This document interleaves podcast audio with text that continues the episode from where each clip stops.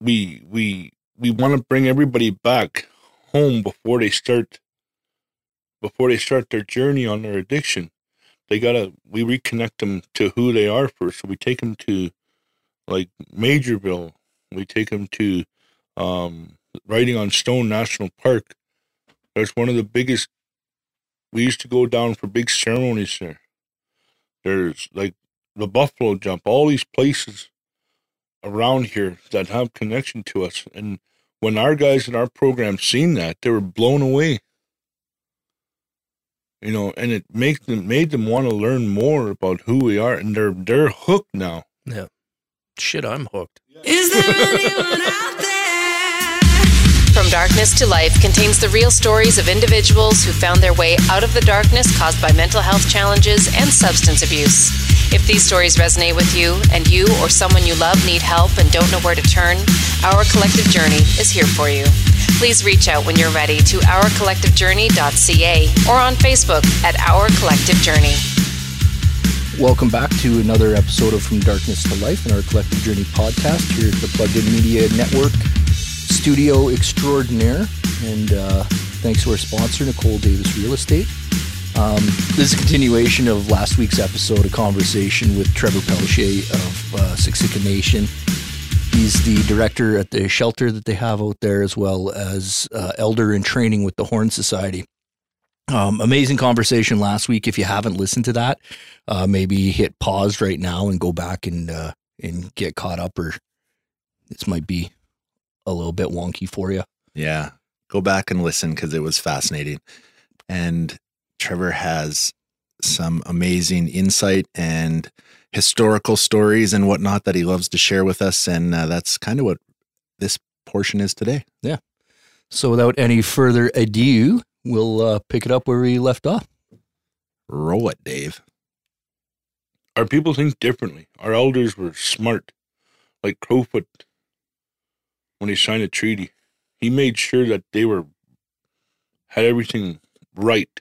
He just didn't sign just because.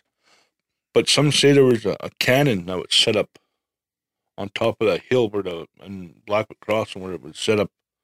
They said there was a cannon pointed toward them, and said if they didn't sign, they would fire that cannon off on our people while they were going to sign.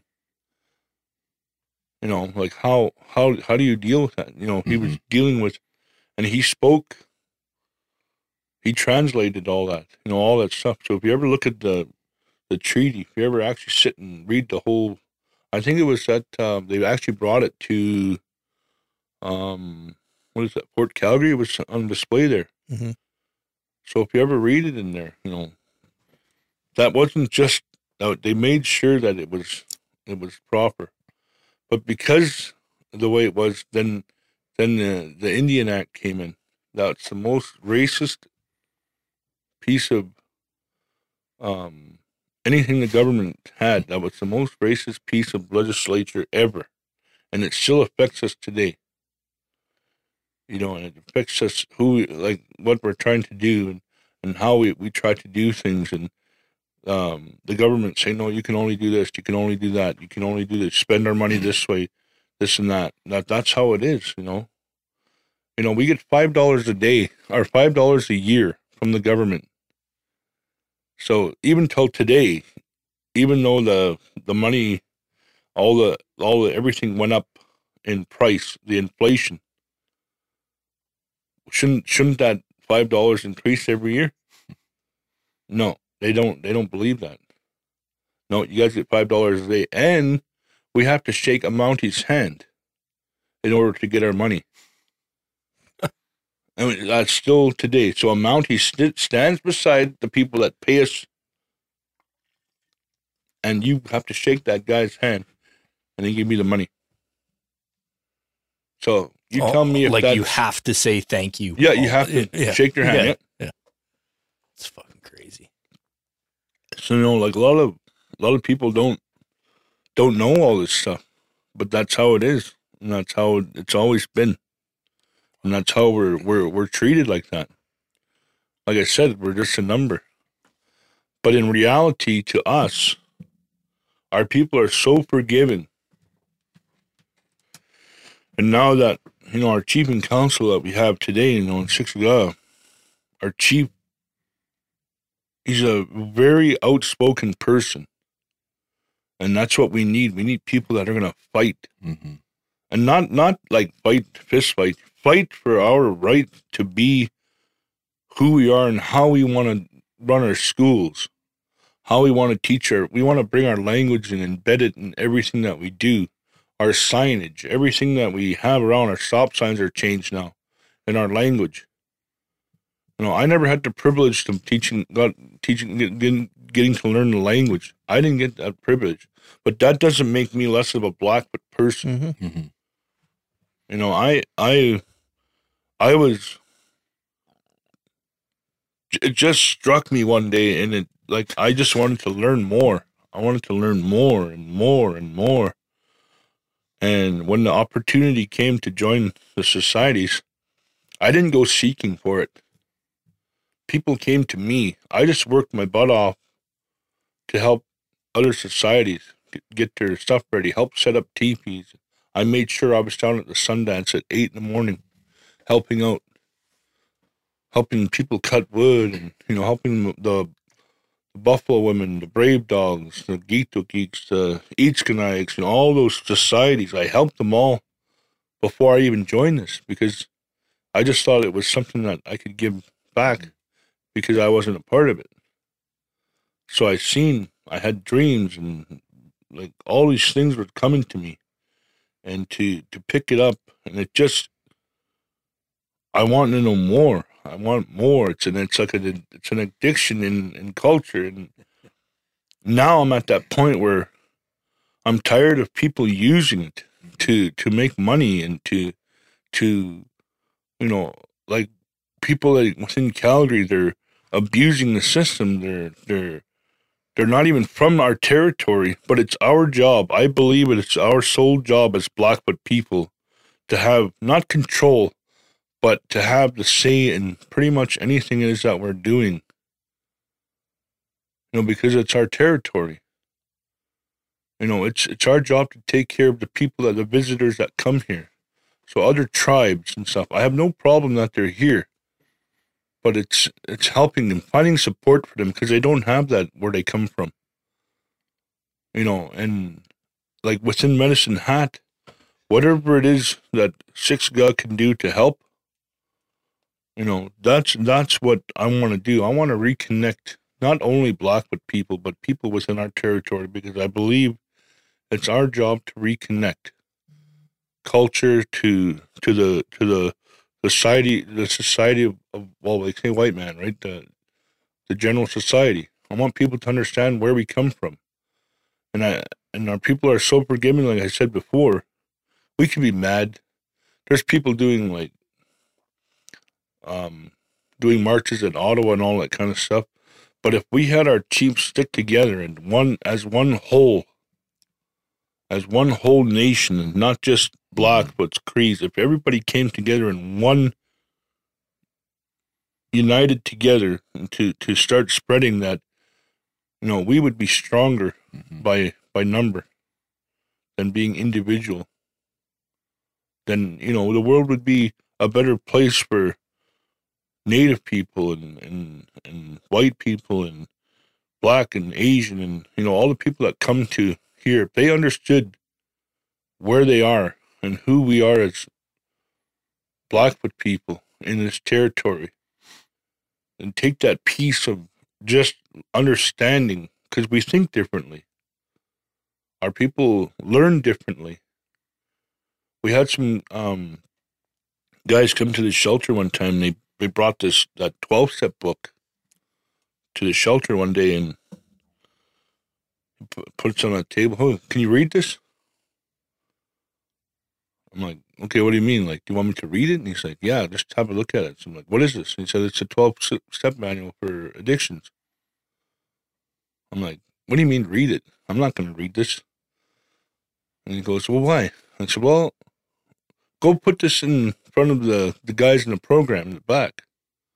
So he's like, okay. So puts it in front of them. Okay, I want you guys to learn this. And he came back the next day. Like he came back after he was done, and he's like, "How come nobody was like I said, that's not how you, you don't approach us like that, Blackfoot people. We don't learn that way. You can't give me a book and say, learn this. Mm-hmm. You take that book out of there, you you introduce what you're doing. You introduce what you're doing with oral stories, with not by saying, "Oh, you have to learn how to do step 12 because everybody is in a different step in their life. So, you know, I'm not going to tell you to go read step five and you're on a step seven. I'm at step eight, you're at step three.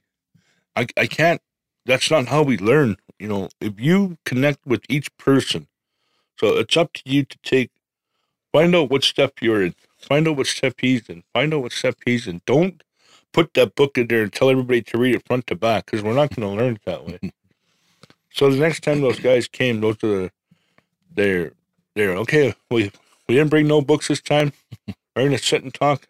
I should learn who the people are you're with, Mm-hmm. and boom, they sat with everybody. What's your plan? What are you gonna do? How do you want to? You know that that was one thing that that they don't they don't understand that our people see, and that's what I'm trying or see things different, and that's what I'm trying to to to teach other people like with you guys you know, to have an understanding of where we come from. It's not it's not the way um what do you how would you say it? It's not like structured that way in our mind. We have it a different way. You know, you guys have a way to think uh, and how you learn, right? You have a different way to learn. I have a different way to learn. It's about finding that connection to that person Mm-hmm. you can't just walk up to same somebody and say, "Hey, learn this. Do you want to learn how to how to be, beat addiction? I can show you. Just use this cookie cutter. Cut this. You can take this part. This is how you're going to learn. You're going to learn this way. You're going to learn this way. I'm going to tell you how to learn. Mm-hmm. That's not how it is, you know. And I'm sure you guys seen that. We For all sure. have different journeys in our life, different demons we deal with. But it's just learning how to step aside, put all the books aside for a second and say, let's learn how this person thinks. Let's Mhm. learn how this person is. How does this how are you going to get to him? And that's what we're doing in our program. we're we're learning how to connect. And like I said before, it's not uh, I think at that conference, a lady asked me, "Well, how do you how do you how do you use spirituality and and culture to defeat addiction?" I'm like, "Who said that?" I said, "I'm I'm I'm not. It's not defeating it. It's learning how to understand and connect to a person before you start helping them." Yeah. And that's what I was talking about before. You you can't put somebody into treatment and say, "There, you follow this this schedule and learn." You're not going to teach anybody that way. You're not going to teach anybody how to get to where they need to be by just following a pattern of somebody else's journey. For sure. Well, it's uh, like that brings me back to a meeting that we had this week with some agency people, right? The the the subject matter experts, right, on on recovery and and uh and they were at, trying to figure out like what we do that's different, right? And they're like, so here's you know here's, and I could just tell they were trying to get us on board with like their checklists, right? And I'm like, well, no, we just talk and figure out what that person needs. We don't tell them what they need. Mm-hmm. We ask them what they need, and then we support them in achieving that. We don't go in prescriptively and go, "Here's Here's your book. here's your book," right? It's like, and it, you could just tell that they were so entrenched in the system that they've been entrenched in that they couldn't even fathom. They're like, "Well, that's not going to work," right? And I'm like, "Well." No, clearly it is because it's mm-hmm. working, right? Yeah, for sure. And that that's the thing. That's the thing. People that are on those boards and sit way above who we are, they say, okay, like I said, we have a lot of trouble with health health care, the health health system. It's because they have people that aren't on the front Mm-hmm. front lines. They don't know what we see, what we hear, what we witness, and how we help each other. They don't see that. Oh, one way to learn. This is how you learn. This Yeah. is how you do that. They don't understand. They got to change that way of thinking. It happens at home. It's happening at home right now. Uh, in Siksika, there's people that because you don't have an education, because you don't have a bachelor or whatever it is that you you achieve. I have nothing against people that go to school. Mhm. You know, by all means, yeah, I want everyone to go to school. I want my son to go to school. I want my daughter to go to school. But the thing is, lived experience is so much different. And if you have lived experience, that's what I have Mhm. um, by witnessing others. I didn't, I struggled with addiction a little bit, but not as much as other people did. But I understand where they come from. Mhm. I understand they have a story. I understand they have their own demons. I understand that they have their own path. I understand that we think differently. But the thing is, people that walk around with their degrees and stuff, they think they're they're they're the person to have their way. They're, you're going to learn like this. You're going to do it like how I want to do it, and that's the trouble we're having on a reserve. It's they call them um, silos. I don't think it's just a reserve. No. I, but just I'm saying this in Yeah, general at home sure. right now. Yeah. But we're breaking that now within our own department in family services. We are now uh, working on um, social development that, that that's never happened before. We structure on the reserve. It's so structured. The housing does housing. Right. Public works does public works. Health does health. But now it's we're we have a Siksika hub that we we worked on in the hub development that uh, we got. We're using that now. So each department, each entity within Siksika is actually supporting. We're helping each other. We're helping families. One family, we have a list of people that we go down. We help all these people that are within addictions, Mhm. um, people that are that are having housing issues and having people like 16 people in one house. And that's one of the biggest problems too on reserve. It's lack of housing. I think there's 98 houses boarded up. We're not getting enough funding to help support those houses. Now that we got this claim that that that 1.3 billion dollar claim for 1910 surrender that we have, now it's we got to learn how to put that and start using it. Mhm. You know, we're only allotted so much for different uh, programs and stuff, and, and that's what people don't see because the shelter is so new. I know we're seven years old.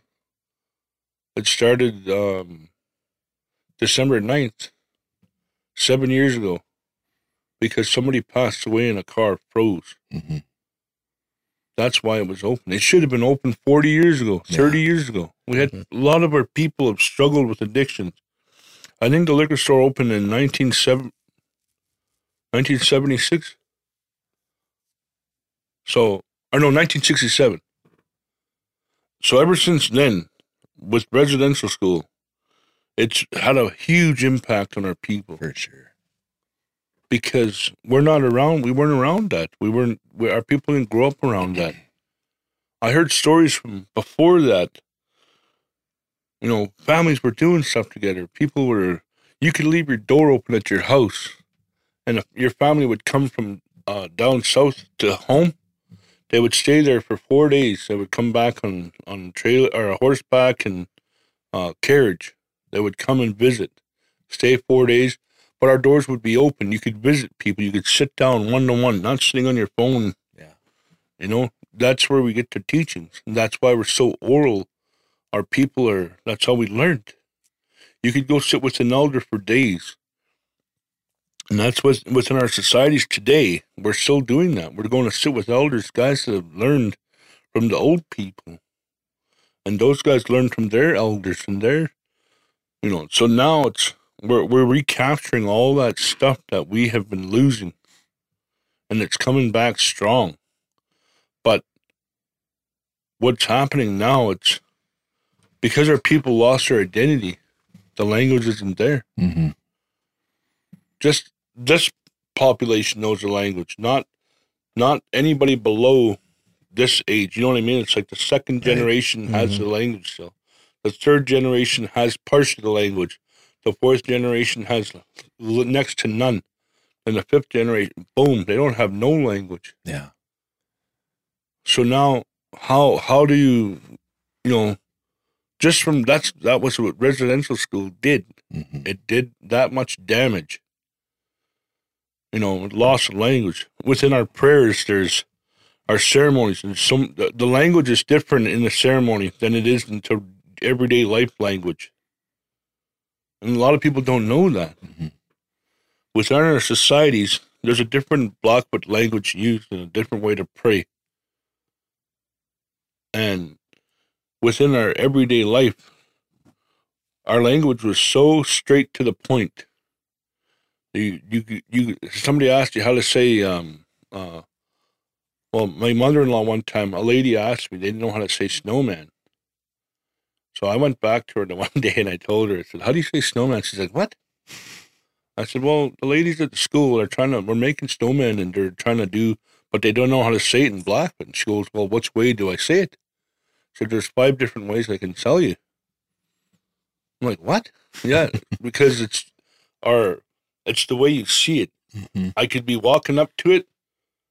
I I say it this way. I drive past it. I say it differently. I see uh, how somebody's building it. That's a different way to say it. How does it look? That's a different way to say it.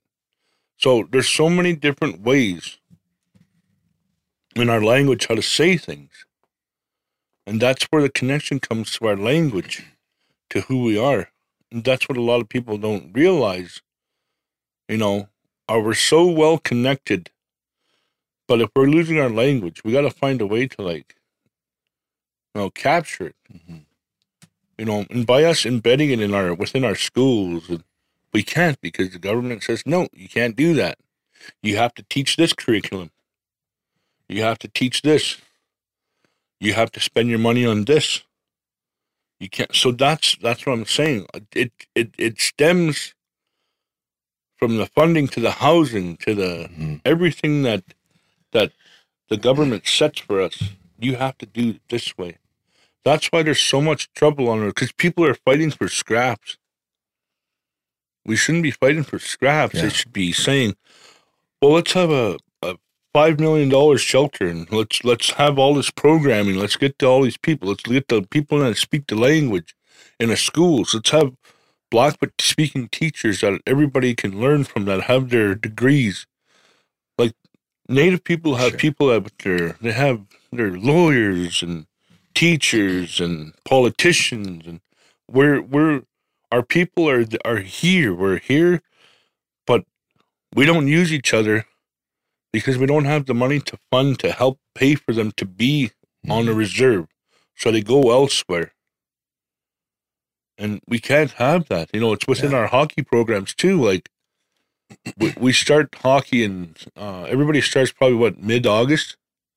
You know, in the surrounding areas like Strathmore and Yeah. so their kids are have a head start on us. Because we're so oh no, we we can only put it in in October or we can only it's it's just like well, how can we get funding to have the rink open all year? Yeah. Let's take these kids off off the street, walking around, walking around town, doing whatever it is they're doing. Let's put hockey programs in. Let's have a program, For sure. an after school program for basketball. Let's have a um, um, like just find ways to get the language, the connection, and embedded in our people. You know, Wow. everybody only works four to uh, eight to four thirty. Then everybody's done during the day, so you can't call. I think the shelter is the only shelter, and I think crisis and another couple others that are open after four thirty. We just we don't have that, you know. But if we had that, where we had to keep our kids out of trouble, Mhm. and but teach them who they are at the same time, but embedded in our in our children.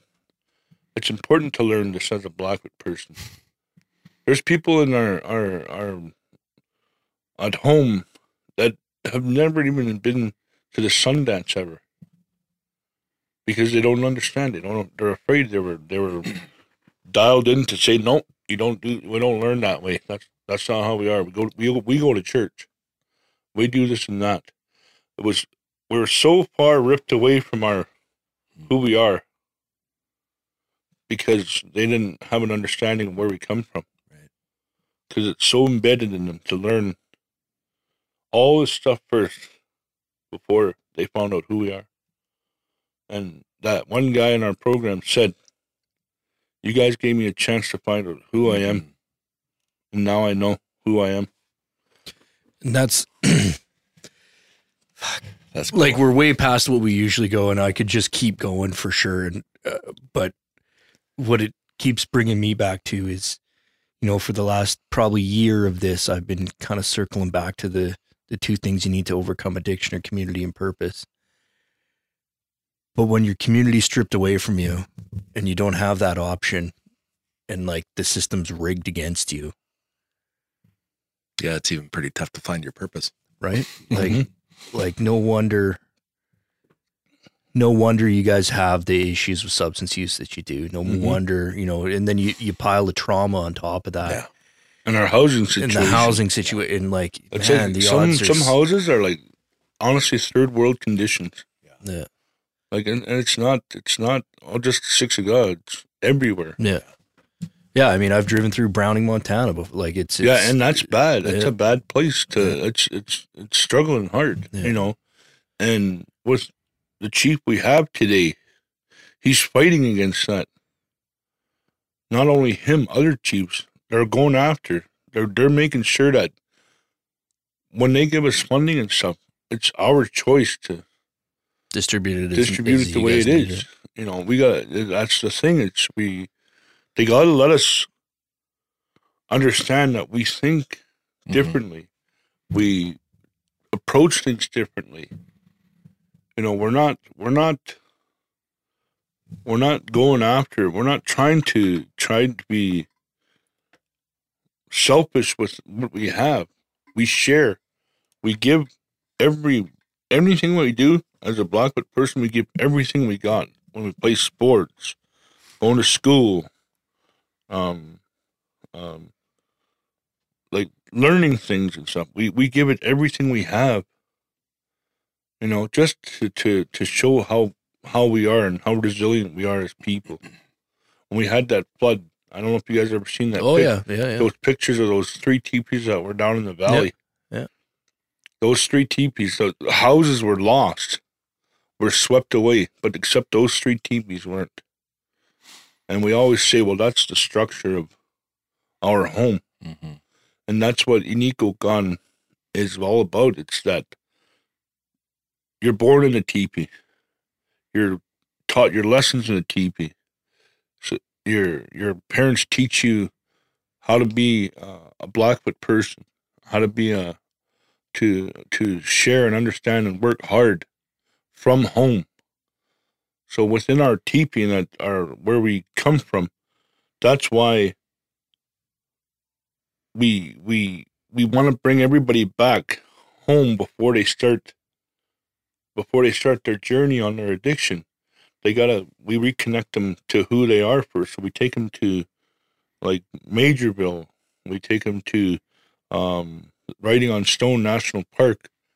That's one of the biggest we used to go down for big ceremonies there there's like the buffalo jump all these places around here that have connection to us. And when our guys in our program seen that, they were blown away. You know, and it makes them made them want to learn more about who we are, and they're they're hooked now. Yeah, shit, I'm hooked. Yeah, like you know what I mean. Now now our staff are hooked, and everybody wants to learn Mhm. and who we are. And it's not it's not a secret. It, it's not a secret anymore. It's not like we were, we were holding it, but it was the government put a lot of stops to a lot of shit that we did. Yeah. But our people are resilient and they push forward and they're they're we're not our voice is going to be heard now. It's not going to be pushed pushed aside anymore. Wow.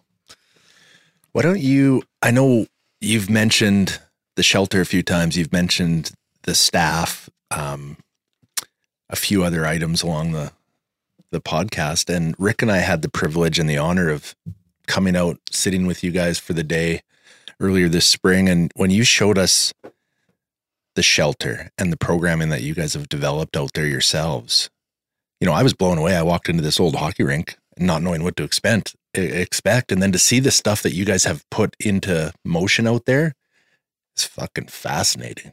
And, and it's that piece about, you know, the passion you have for helping another human being. And when you shared that story of how it started when that individual passed away in that truck on Mhm. that frozen winter night and that spearheaded everything moving forward, Mm-hmm. I can you talk about that a little bit? Because some of our listeners don't know anything about that. So, so when it did happen, when that gentleman passed away, it um, our council passed it right away. Okay, we need to open an emergency shelter. So I think they just found a bunch of guys to go and watch. Oh, let's use the old community center. We'll put it in there. So, like we started at the back, like the door was open. Anybody could go in there and warm up. We had people drinking in there. We had people partying in there. We had people coming in from domestic disputes. We had people with children coming in there intoxicated. Mhm. I seen all walks of life. So when we started it, we had no idea what the hell were you and we got into. Like it was um I got a phone call. So I I didn't I wasn't working with education. I had another job lined up. It didn't work out, whatever. October came, November came. You know, I was collecting EI and I'm like, man, I gotta get out of this. I gotta and all of a sudden I get a phone call. You wanna come work at the shelter? I'm like, What? We have a shelter? Like, yeah. So I said, Yeah, I'll come down and work. Uh, so I went and that's where it started. So we developed we have no paperwork at the beginning. We didn't know how to track anything. We didn't know how to so we slowly created all our paperwork. We created our our breath checks. So we we, we understood. So we started going on tours and of of different shelters. Like, well, how can we run this? So I think we had like twenty mats to start, and we we started doing like notes and started um like just started tracking everything.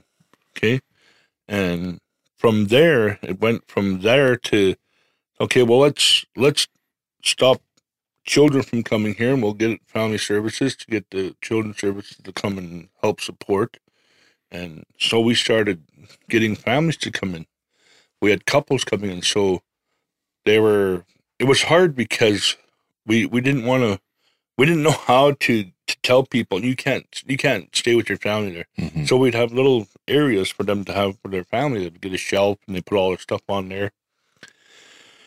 And uh, they were sneaking in alcohol and drinking, and like it was so hard to like just get a grasp of all that. So we kept going back to the drawing table. Well, let's try this. Let's do. Let's uh, log in their alcohol. Let's keep it in a room so they can't chug before they come in. And that was one thing they were doing. They were down in their ship before they came in and they were absolutely hammered in there. But you know, and we were calling the police left and right, and um, like it was so hard. Then we went in in the spring of the the next year. We had a plan. Okay, this is our operational plan. We're gonna put four phases together. We're gonna do a low barrier mat service. We want to have um like what the recovery program is now. We're gonna t- put ten beds aside we're to help individuals prepare for prepare for um treatment and so we started so when that we started that it didn't happen it was just dragging on we weren't getting support from council at the time all they were doing was just paying for us to stay open so it went to health health said no health said no you family services you take care of this so then family services took over so it just went from It's the hot potato. yeah, like you guys take care of it. That's your job. That's your that's your thing. Yeah. Like so, from there, like I've seen it change, and we had people that were in there that it was it's a lot. Of, it's stressful, man. Like it's because where I sit now, it's tough because I'm dealing with these guys and these guys, and I'm talking with my EDs and I'm I'm I'm managing staff at the same time. I'm doing job descriptions. I'm doing so I'm doing all this stuff now. Other people have tried the position, but it was hard for them to get going. And finally, we had um last year we said, well, let's do this pilot program. We want to do a recovery program. Let's start it. Let's do the second part, the second phase to it. So we had um we collected I think about sixty mats. And before we actually started, there was a wicked snowstorm that happened, and a bunch of people, just a bunch of random people, like were on from the highway. The, the highway's closed from Strathmore, or from right from Brooks all the way to Calgary. The highway was closed, so we had people coming into the shelter, and it kind of like I was like, oh, gee, we had people from all over the place. Like we could do this. Like we could actually like house. So we actually they came, did all that stuff. People came, we fed them all, and you know, well, so we started working on this plan. Like let's do this pilot pilot plan. So our direct our CEO met with uh, my good friend like Jerry Bamister. She started working with us at, within Ch- Family Services. Okay, let's do this. This is what we're going to do. We're going to schedule out what they're going to do in a month. We're going to have go to AA twice a week.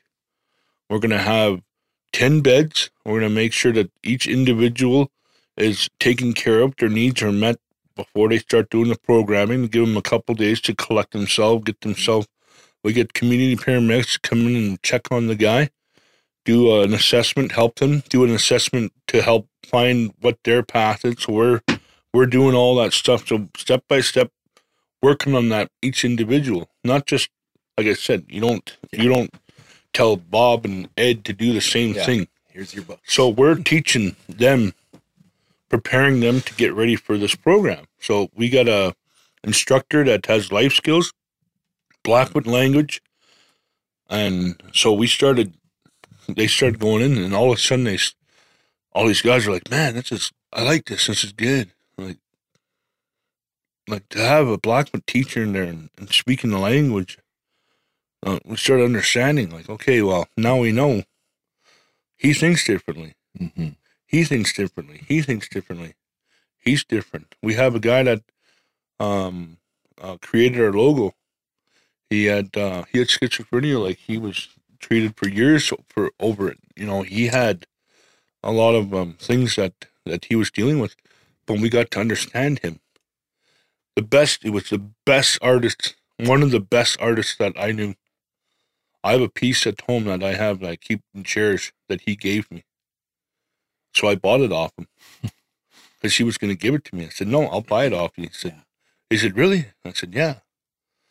So that just people like that, you know, had so much talent, and they still we have guys in there. We have a guy that's a mechanic and a carpenter, and he's all these things in one hat. We have a guy that used to work for Oxford House. That's in there. He was in the recovery pro in their program for two years. He worked with them. Mm-hmm. So we have people with so many different talents, and that's what building this pilot program started. So from that, from us to having nothing to what we built, we didn't we all we did is just go out and learn from other people. Well, we said, well, let's have let's have um these breath checks. We'll do it every thirty minutes, just like the Alpha House does. We'll make sure that people we do not want to call the police.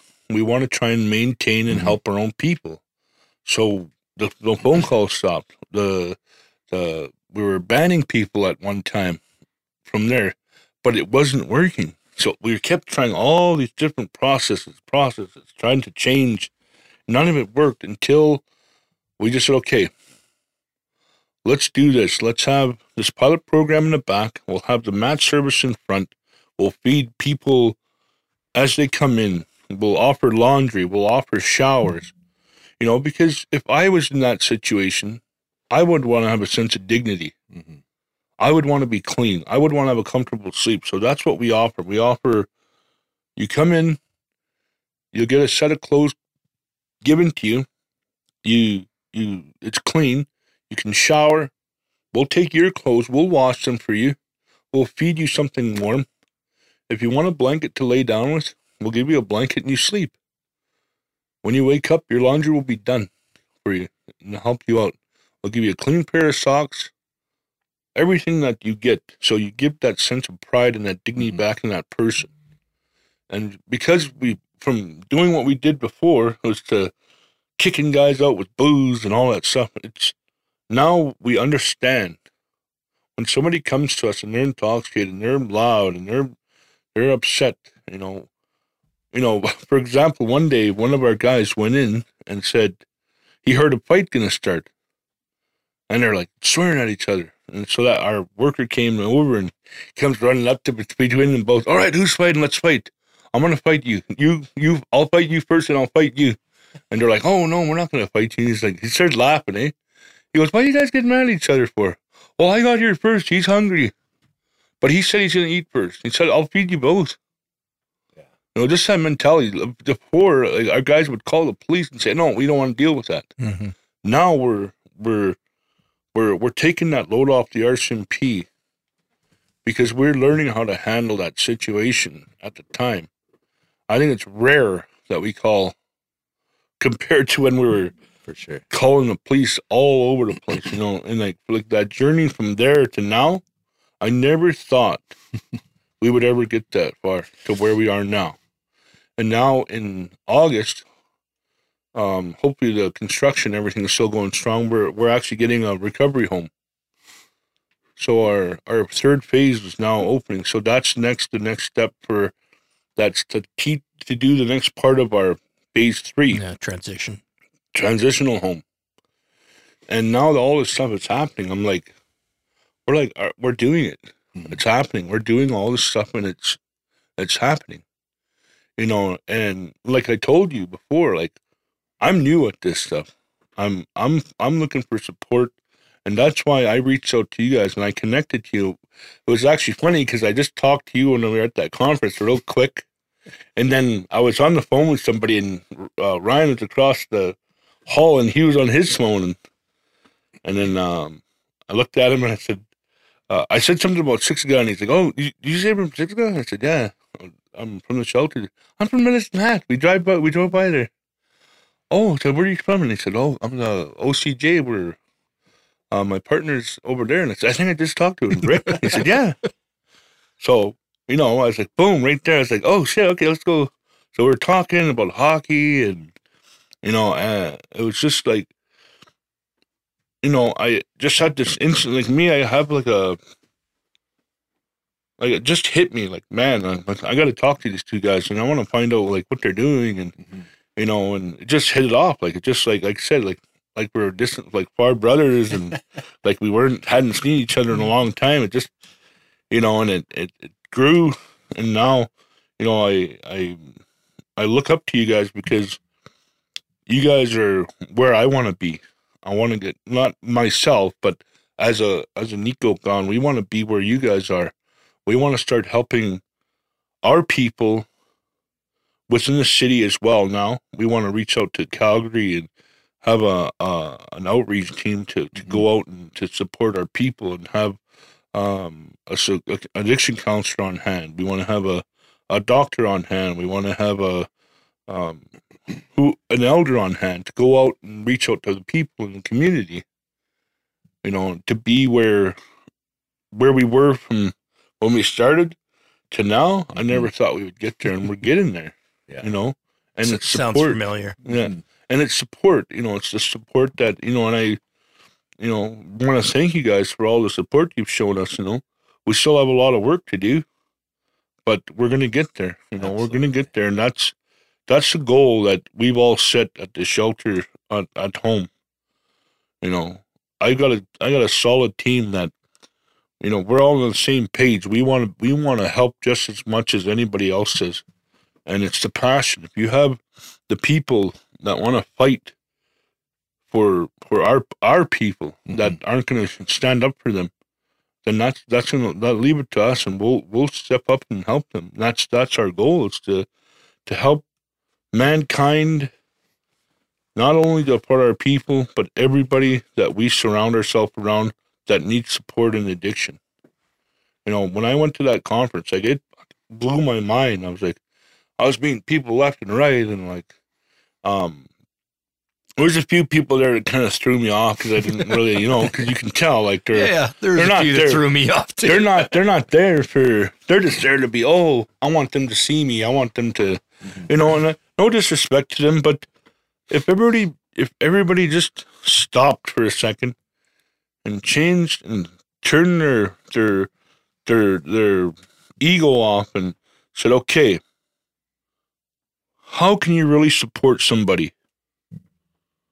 You know how can you really support somebody that is in time that needs that time to get um for example real quick i had a, a girl come to me one time.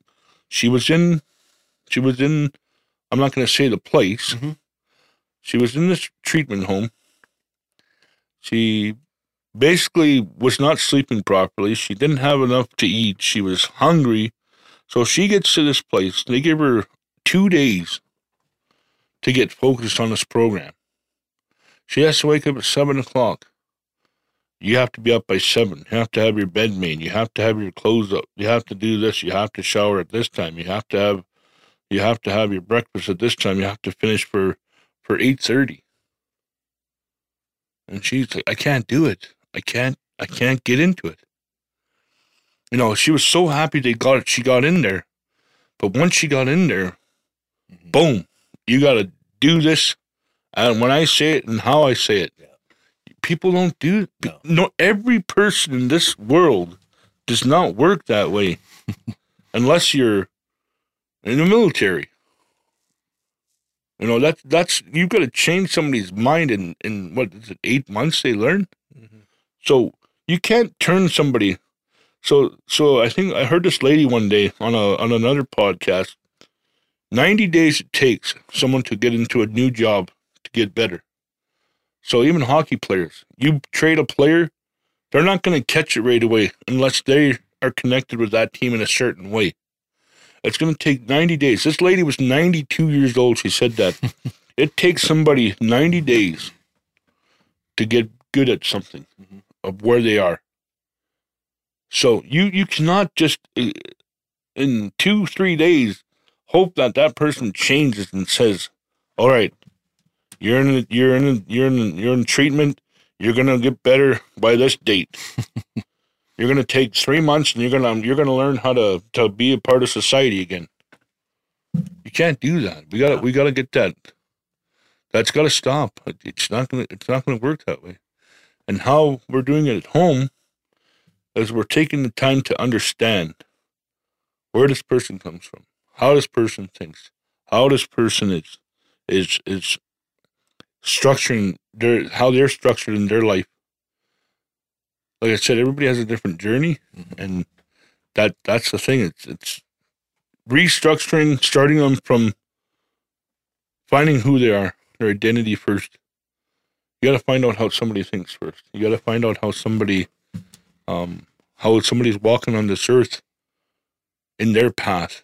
You know, you can't just, you know, if if everybody just stops for a second and says, I want to find out. I want to get this guy to find his identity. I want him to find himself. Once they find himself, boom, you're in. You're in there. you're in with them. Totally. We had a gentleman that he had a hard time talking to people in our program. Like he was quiet. He kept himself. You know, I've, I've seen this boy grow Okay. up. Kind of like Rick, real quiet. Yeah, Yeah.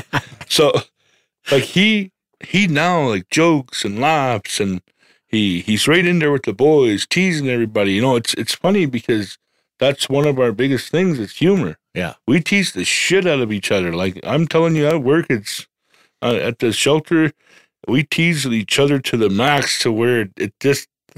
You know, we're we're always laughing and you mm-hmm. know, we're always teasing each other about stuff and you know, like it's it's one of the best places that I've ever worked because we all understand each other. Yeah. We've had people on paths of recovery. Like, you know, you have your path and you know, and these guys are my my not my only my friends, but they're they're my colleagues and I'll back them up and I'll support them in their if they're struggling, I'll pull a guy aside and say, Hey, how's your day going? You know, and just to talk with them for like that time. That that makes it makes it work so much better. for sure, and mean it. yeah, and and, not- and I honestly mean it. Yeah, Totally, not just because you Just have a because I have policy to, that yeah. says you should do that. Yeah. yeah, yeah. You actually care, and that's we. Yeah. So I like to think that's how we are at OCJ too. yeah, for sure. well, I can see it. You guys, you guys get along pretty. Well, funny, we so got that- to we got to witness all the heckling and the practical jokes and the stuff when we came out when you invited us out for that sweat. Oh, yeah. Was- we left there and we're like, you guys just got to those dudes are our people. They're just guys- like us. you guys just got a bit of it. Now, you know, now it's like they'll just give it to you, man. Like the boys, they don't care. Like, like we even were teasing um when Marshall and them came. You know, we are throwing out little, you know, Yeah.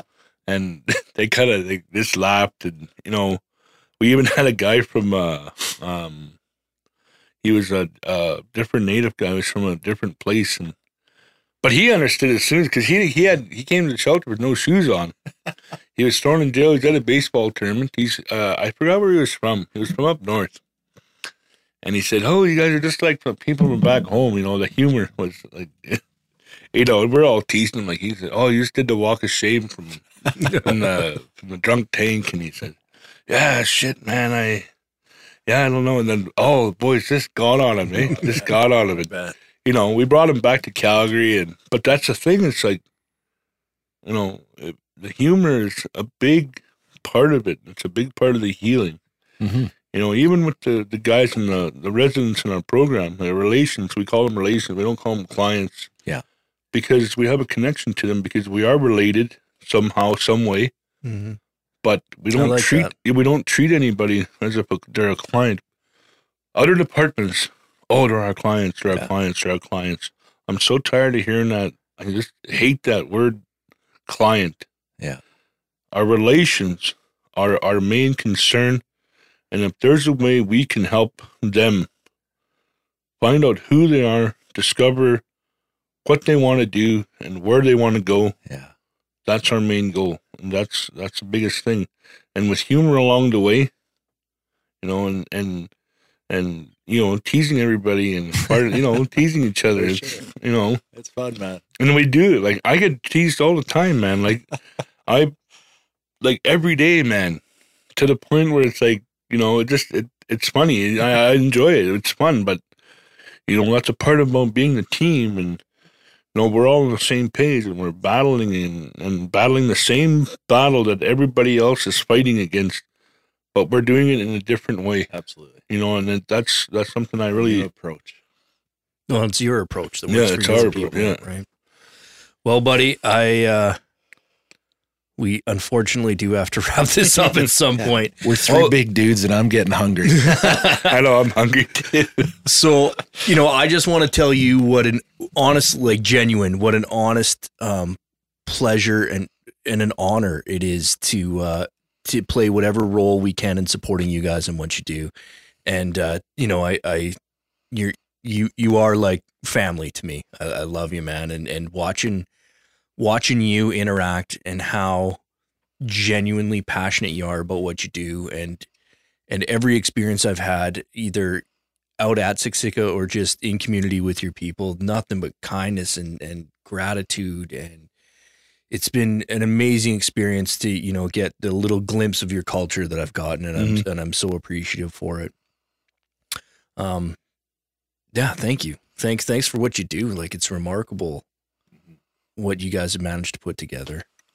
And, uh, yeah, I love you, man. Yeah, I love you too, man. Like, um, I want to thank you too. You know, from Unique Gone, from my team. You know, they're. I wouldn't be here without them. You know, they're.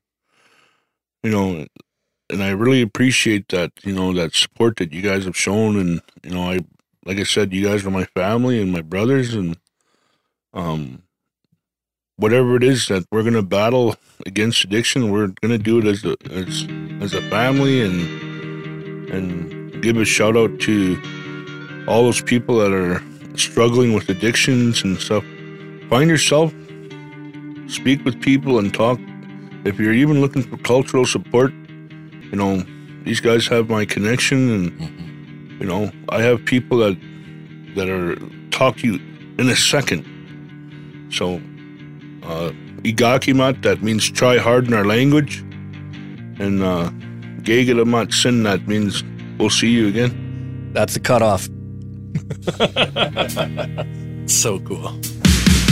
From Darkness to Life is an Our Collective Journey podcast. These are the true stories of struggles and triumphs against addiction and mental health challenges. If these stories resonate with you, and you or someone you love need help and don't know where to turn, Our Collective Journey is here for you. Please consider supporting OCJ by visiting ourcollectivejourney.ca and clicking donate. All proceeds go to supporting the health and wellness of people in our community. Hosted by members of Our Collective Journey. Produced by Rob Pape. Engineered, edited, and directed by Dave Cruikshank. From Darkness to Life is a plugged in media network exclusive. Thank you for listening.